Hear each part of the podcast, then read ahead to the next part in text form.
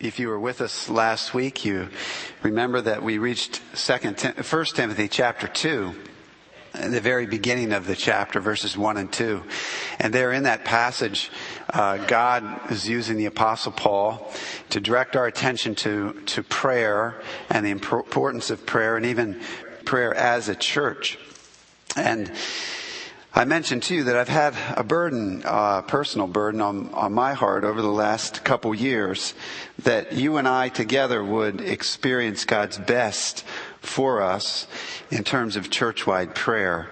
Um, many of you have checked the blog site that I have. You can get to it directly by www.alivetogod.com or you can go through the church website and get there these next uh, couple weeks, I'm talking to you every Monday, Wednesday, and Friday about this issue, and I appreciate if you check that out.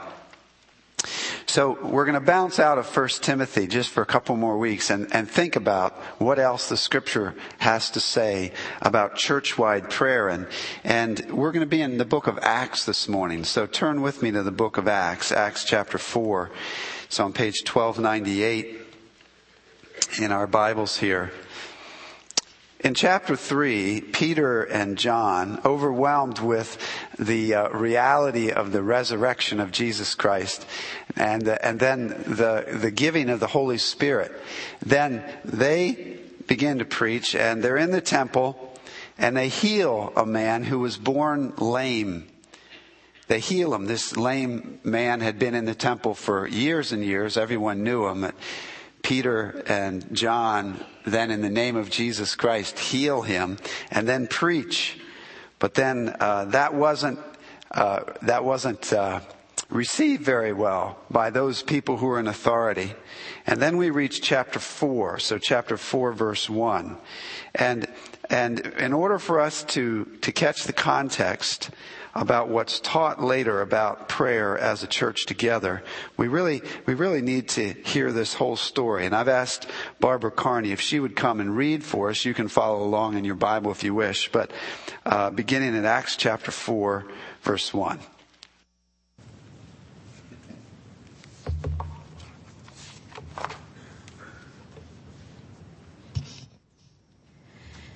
As they were speaking to the people, the priests and the captain of the temple guard and the Sadducees came up to them, being greatly disturbed because they were teaching the people and proclaiming in Jesus the resurrection from the dead.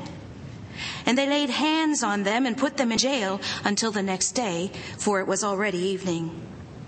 But many of those who heard the message believed, and the number of men came to be about 5,000.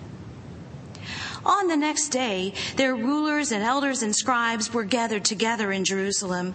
And Annas the high priest was there, and Caiaphas, and John, and Alexander, and all who were of high priestly descent. When they had placed them in the center, they began to inquire, By what power or in what name have you done this?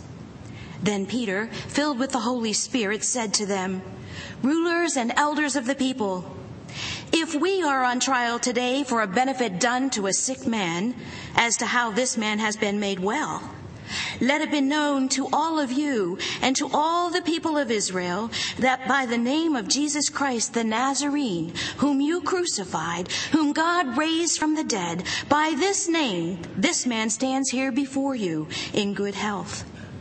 He is the stone which was rejected by you, the builders, but which became the chief cornerstone. And there is salvation in no one else. For there is no other name under heaven that has been given among men by which we must be saved. Now, as they observed the confidence of Peter and John and understood that they were uneducated and untrained men, they were amazed and began to recognize them as having been with Jesus. And seeing the man who had been healed standing with them, they had nothing to say in reply. But when they had ordered them to leave, leave the council, they began to confer with one another, saying, What shall we do with these men? For the fact that a noteworthy miracle has taken place through them is apparent to all who live in Jerusalem, and we cannot deny it. But so that it will not spread any further among the people, let us warn them to speak no longer to any man in this name. And when they had summoned them, they commanded them not to speak or teach at all in the name of Jesus. But Peter and John answered and said to them, whether it is right in the sight of God to give heed to you rather than to God, you be the judge, for we cannot stop speaking about what we have seen and heard. When they had threatened them further, they let them go, finding no basis on which to punish them, on account of the people, because they were all glorifying God for what had happened. For the man was more than forty years old on whom this miracle of healing had been performed. When they had been released, they went to their own companions and reported all that the chief priests and the elders had said to them. And when they heard this, they lifted their voices to God with one accord and said, Oh Lord, it is you who made the heaven and the earth and the sea and all that is in them, who by the Holy Spirit through the mouth of our father David, your servant, said, why did the Gentiles rage and the peoples devise futile things? The kings of the earth took their stand, and the rulers were gathered together against the Lord and against his Christ. For truly, in this city there were gathered together against your holy servant Jesus, whom you anointed, both Herod and Pontius Pilate, along with the Gentiles and the peoples of Israel, to do whatever your hand and your purpose predestined to occur. And now, Lord, take note of our threats, of their threats, and grant that your bondservants may speak your word with all confidence while you extend your hand to heal and signs and wonders take place through the name of your holy servant Jesus. And when they had prayed, the place where they had gathered together was shaken and they were all filled with the Holy Spirit and began to speak the word of God with boldness.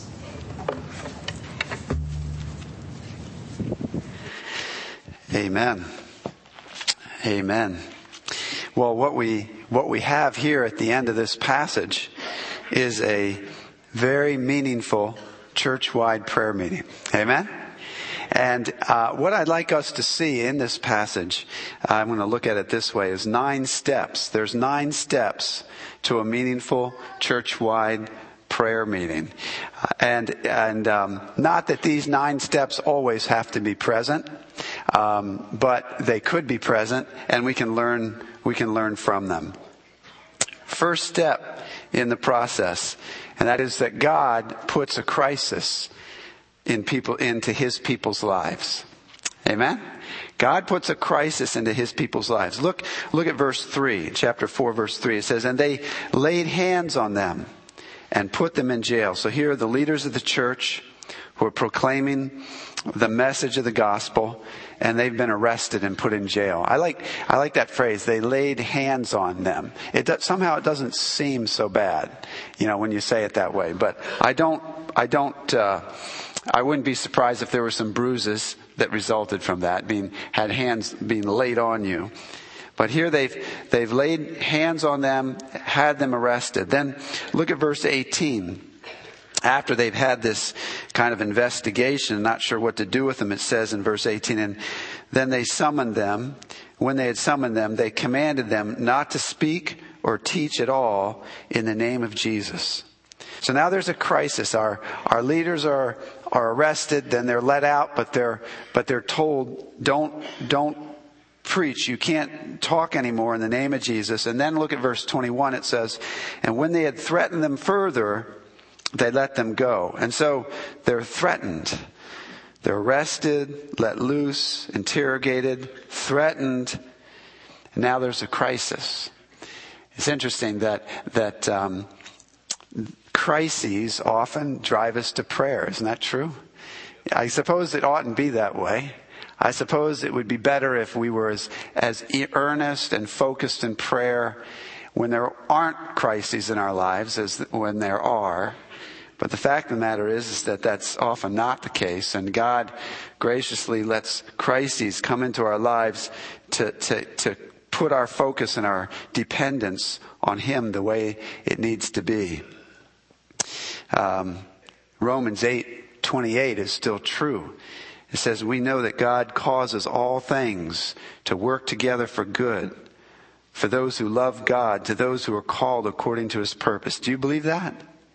Yeah, amen. He really is working in the crises and through the crises that come into our life. Now I'm, I'm struggling right now because I have this really cool story from Africa I want to tell. And uh, I don't know if I can, what's that? Yeah, yeah, yeah. no time. Uh, but now that I said that, I have to say something, right? I'm not going to do this justice, but this past week, um, good missionary couple, friend of ours from Tanzania came by. They came through the area and Becky and I uh, took them in for the night and we were sitting around the table and we got to telling the story and we heard pieces of the story that we didn't know before. So I've got to try to give you the Reader's Digest version here. They were working in the tribe or in the in the uh, people group that was next to the Sandawe. So there were the Sandawe people where we were working. There was another unreached tribe to the northeast of them, to them, and they were working there, trying to preach the gospel and plant the church there. Very resistant people, very very uh, staunch in their own in their own beliefs, and they had been met with a lot of resistance and and, uh, but they got their little team of people there. And what had happened was there was a, a man in that community who was opposed to them, and he wrote an official letter with a lot of lies in it. And he wrote lies that their, their group was actually, they weren't missionaries, they were there for business, they were looking for gems and precious metals, and that they were then using our airstrip to fly all of this this illegal uh, stuff out of the country. So now they were tying the two of us together. They had all these lies. Well, we didn't know any of this was going on. Daniel Hunsaker, who you met a, a couple weeks ago, he and I had just taken this long trip to town to get supplies. We had just come back and we found our wives in tears. The authorities had come. The immigration people had descended on our little village they had interrogated our wives. They had taken our, our, wives and children's passports. They took all of our passports and they left and they said, tell your husbands that they, they have to see us in the, uh, in the district headquarters by tomorrow. And they left. So here we were, we had no passports. Our son was actually had a medical problem. He was on bed rest. We had to fly him out to get surgery. And now we can't, we can't do that. We're like prisoners. A matter of fact, it might actually be illegal to do what they did. I'm not sure, but uh, uh, they did it anyway. So here was this crisis. What we didn't know was the same thing was going on next in the other tribe too, but we didn't know this. So we got on the radio and we called the church leader and one of the missions leaders flew out into our airstrip the next morning. Then we got on and we flew out to the district and the uh, immigration officer had by then, they had gotten the other team together, taken all their passports and left. She was trying, it was a woman at that point. She was leaving to get out before we got there, even though she told us we had to get there. And there was this whole string of events where now we're all without passports. We're being uh, interrogated. We're being threatened with with what? We're not sure what's going on. You can imagine we were a little bit tense, a little stressed, and you might even imagine there was a little prayer going on, praying, Lord, what is going on here? And I can't give you all the, all of the details, but here I want, I just want to tell you this, that after a while, we, we got all of the passports back, but here's what happened. In the midst of the interrogation of the other group, they were saying, you know, you're not a church. You're not a church up here. Where's your church building? And our friend says, well, we've petitioned the village to get land and they've never given us land to build a church. He says, I don't believe you. He says, well, here's the copies of the letters. And he brought out the letters. And remember, this was a very resistant group. And they had, they had continually forbidden to, these, this group from getting any land to have any kind of church or anything like that. So now this, this uh, federal employee, if you want to say, this one with authority looks at it. The next week they got land. The next week they got land. The man who had spread the lies God just humbled him. He had a little store, he had a business, he went out of business, he went completely broke. He was humbled and mocked in the community because here he, it was turned up that he had just lied about everything. They got the land And um, they've built a church, and there are people there worshiping today. And get this, they built a, a school for girls. They built a girls' school. And when our friend, this missionary, went to talk to this man now who had spread the lies and caused all the trouble, the man said, You know, I could almost become a Christian. He said, But I'm too old. He says, But my children. He says, You can have, you can have my children. And he's sending all of his kids to the Christian school to hear the gospel. Is it true that God works all things together for good? Amen. Amen. God will put crises into our lives. And when He's doing it, we can't always see. Oh, often we can't see. Often we cannot see what God is doing. But we need to believe and, and trust Him. But then we also need to, as the people in, in this story here in Acts chapter 4 did, let, let the crisis drive us to prayer. Well, step number one, though, I'm getting ahead of myself. That's really kind of step number, number three. Step number one is God puts a crisis into people's lives. Step number two, then, is His people gather together. His people gather together. Look at verse 23. When they had been released, they went to their own they went to their own, their own companions, their own people. In other words, they went to their, Christ, their Christian brothers and sisters. It's the most natural thing to do in the world is when there's a burden on your heart or there's a problem in your life is to go to a brother or sister in the Lord and ask them to pray for you. Amen. And yet, as natural as that is, it's just as there's something else inside of us that naturally resists that. Our own sin nature often rises up and we, we don't want to bother other people or we're just too proud to let other people know that we're struggling with this or that. And so as natural and as, as, as good as it is to run to my friends and say, would you pray for me? There's something inside of me that resists it at the same time. But we have to get over that. And we see that Peter and John uh, got over that. They went to their own. What a phrase that is. And that's what we need to do as a people of God is that we need to come to our own. We, we come to each other. I hope, I hope that you're not trying to carry your burden or your burdens alone.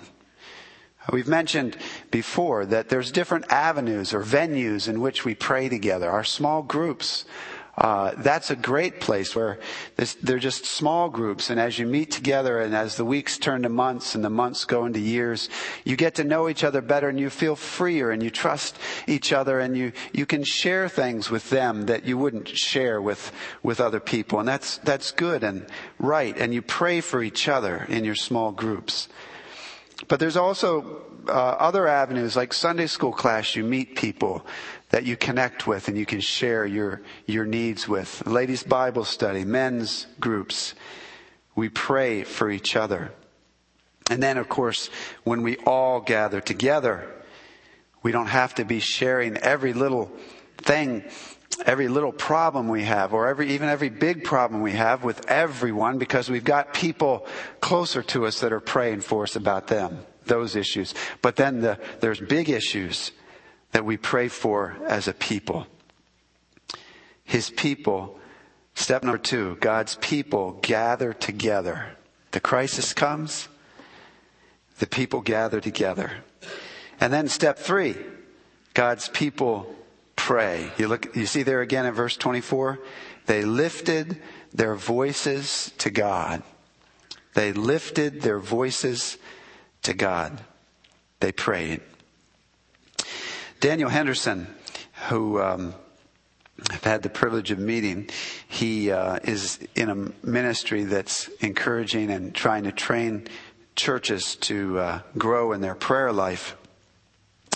He has some challenging words. Let me read them to you. He says, most students of culture cons- conclude that the United States is post-Christian. That bothers us, so we try harder.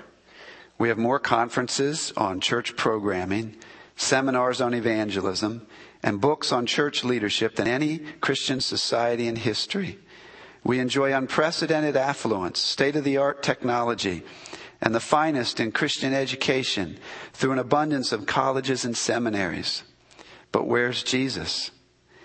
I often explain that we can tell how popular the preacher is by who comes on Sunday mornings. We can tell how popular the church is by how many people are involved in the midweek programs. And we can tell how popular Jesus is by who attends the prayer meetings. So where's Jesus? I'm not against, he says, I'm not against education, technology, evangelism programs, and excellent Sunday worship. I've acquired advanced degrees in my own educational pursuits. My church uses state of the art equipment, enjoys a large and beautiful facility, and implements a truckload of programs. But there is a difference whether we use all these tools or depend on them. The acid test is the prayer level of the church. Churches lacking extraordinary prayer depend on the, on the tools, leaving Jesus on the periphery. Praying churches are free to use or discard the tools. Their one concern is to keep Jesus where he belongs, at the center of everything, giving him significant amounts of undivided attention on their knees. Challenging words, but I think for the most part they're true. The real point is, what are we depending on? And if we're really depending on the Lord, we're praying. We're praying. We, we use the tools, but we don't depend on those tools. It says in verse 24, they lifted their voices to God. We don't have to conjure up crises. God will take care of that. Uh, but when they come, or if, even if they're not there, but we sense this great desire for God to use us, then we gather together and we pray. And we pray. We lift our voices to God. Then fourthly, fourth, fourth step in a, in a meaningful church-wide prayer meeting. God's people agree in prayer. Do you see that in verse 24 again? It says, with one accord. See, it says, when they heard this, they lifted up their voices to God with one accord. With one accord. They were in agreement. Their hearts were knit together. They were, they were sensing, I believe, a, a, movement of the Spirit of God among them, that, that they, they were being led by the Spirit of God, and they were together praying. And they weren't praying against each other. They're praying together, moving in one direction. This kind of praying takes practice. This kind of praying uh, is something that we learn together. I don't know that we've learned it entirely. Do you think we could grow further in this? Of course we can. So let's keep learning. Amen? Let's keep learning. Let's keep learning. Now, let's keep going. Look at verse 24 to 26. We've already read the first half but of 24, but the second half says, and it says, And they said, O Lord, it is you who made the heavens and the earth and the sea and all that is in them. Now, in your version, depending on your Bible there, some of your versions have that second half in capitalized, it's capitalized or quotes. That's a quotation from the Old Testament. So they're quoting scripture. They're using scripture in their praying. And he goes on in verse 25, who by the Holy Spirit through the mouth of our father David, your servant said, and now they're praying scripture again. Why did the Gentiles rage and the peoples devise futile things? The kings of the earth took their stand and the rulers were gathered together against the Lord and against his Christ. That's Psalm 2.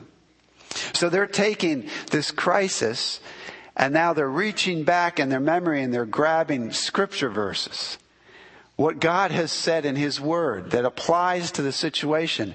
And they're praying this. They're lifting up the Scripture before God. And they're letting Scripture guide their praying and bolster their faith and lead them as they pray. Step five is God's people let Scripture shape their praying. That's what we're trying to do in our fresh encounter meetings, if you haven't been to one. So in each meeting we, we take scripture and we let the scripture guide us as we pray. A couple times ago we, we actually took a whole book of Colossians. Uh, we went through it fast, but we let it guide, not every verse of Colossians, but we let it guide the way we prayed. And then the last time we took the book of Ephesians and we, we let it guide us as we prayed. Tonight, I trust you'll come. Tonight, we're going to take those first verses of uh, 1 Timothy chapter 2, and we're going to let those verses guide us in our praying. But before that, we're going to take some, some uh, passages from the Old Testament that speak of God as King to guide us in our worship and in our adoration and praise, and then, and then arrive in the, in the 1 Timothy. Come if you haven't come. I don't want you to come to the fresh encounter meeting because you feel guilty. That's no good.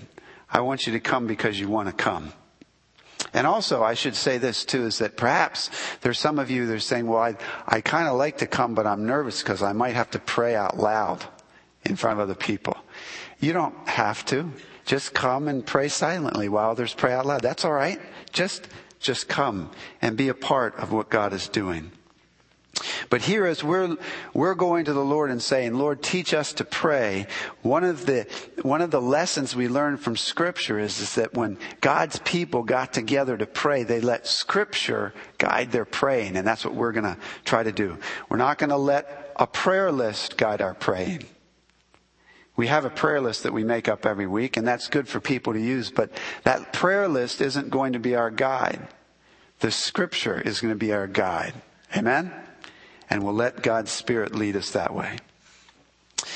Number five, God's people let Scripture shape their praying. Number six, you knew I had to go through this kind of quick when I said there's nine steps, right? It's nine points. Um, I love this one, number six. God's people get theological. I like this. They get theological. Look at, look at verse 27 they're still praying. It said, For truly in this city they were gathered together against your servant Jesus, whom you anointed, both Herod and Pontius Pilate, along with the Gentiles and the peoples of Israel, to do whatever your hand and your purpose predestined to occur. This is unbelievable. These guys have now hit on one of the, the, the, greatest mystery in theology, the thing that more theologians fight about than anything else, the most controversial issue in the book God's sovereignty and human responsibility. Isn't that great? How come you're not smiling? You should be smiling. This is fun. Because to them, theology is all it, it's about life it's it's it's pray they don't they don't avoid something that's controversial they're just out there praying it look they're saying look there was herod that's the that's the king okay that was the hebrew king Pontius Pilate, that's the Roman authority. So you've got the, you've got all of the governmental authorities. It says along with the Gentiles, the nations and the peoples of Israel, they were all set against the Christ. They had evil intent inside of them. They were deciding, they themselves were deciding to do wrong against Jesus. And then in verse 28, and they did exactly what God predestined they'd do. oh, I love it. They're not afraid of this controversy. They just jump right in. And they say, God, there are evil people in this world that do wrong, but you reign over it all. And I don't understand it all. I don't understand all of that. I can't explain every little piece of it. But they're both true. You don't solve the problem by trying to erase one side or the other. You take it all in. And in prayer, in the face of this great crisis, they got a little theological. They say, God, you're sovereign. And those people are evil. But you're sovereign. And now uh, we're, we're before your face, oh God. Answer, oh God. Do something, Lord. You're working. You're working. You're in control. Then, seventh, seventh step. Now, really, this is permeates. This is actually, I, I had to make it a step somehow, but it, it really, it permeates the whole thing from front to end, but I made it step seven. God's people get concerned about the furtherance of the gospel. You want to see this. Look at verse 29. When they finally arrive at their request, it says, And now, Lord, take note of their threats and grant that your bondservants may speak your word with all confidence Their great concern. Notice they said, and oh Lord God, make it so that, that, um, you know, they stop beating our pastors. I guess if I was a pastor, I'd like that prayer request, but that's not actually what they're praying. And, or you, you think of the things they could have been asking. Make it easier on us, Lord. Uh, change their minds. Think of all that they could have asked. But what they were asking was that your word go forth. Amen? That your word go forth. That's what got Peter and, uh, and John in trouble anyway, was that they were proclaiming the word. They healed someone. They proclaimed the word. More thousands of people came to Christ. The leaders didn't know what to do. They locked them up, threatened them. The great overriding concern about this whole passage is the Word of God keeps moving forward. And that's what we need to be praying, my friend. You know, people are getting saved in the Lehigh Valley. But are you happy? Are you happy with how many are getting saved? Would you, would you like to see more? Would you like to see your friends, your family, the people you work with get saved? Well, let's pray, my friends, and let's pray together. There's power in that. God chooses to use it. They got together and their, their concern was that the gospel keep going forward. It's number seven. Number eight. God's people then place a request before God. Uh, you, you, see that in verse uh, 29 and 30. I already read 29, but let me read it again. And now, Lord, take note of their threats and grant that your bondservants may speak your word with all confidence while you extend your hand to heal and signs and wonders take place through the name of your holy servant Jesus. Now they have placed a request before God. They're asking that the gospel go forward and that God acts in ways that people have to sit up and take notice. We can pray the same thing. God, so work that your word goes out and people have to take note that God is in our midst and God is doing something. They place the request before God. That's number eight. you know, a prayer meeting can be just, if I can say just, just worship and praise. in our fresh encounter meetings, we have worship and praise and we begin that way and and sprinkle praise and thanksgiving through it all. But, but, but that's not enough. There's a reason for us gathering together, and that is we, God wants us to actually request things from Him and then see Him answer. Amen? So that's what we're doing. And then the ninth step, you know what that is? God answers. That's number nine. Look at verse 31. And when they had prayed, the place where they had gathered together was shaken, and they were all filled with the Holy Spirit and began to speak the word of God with boldness. Isn't that amazing?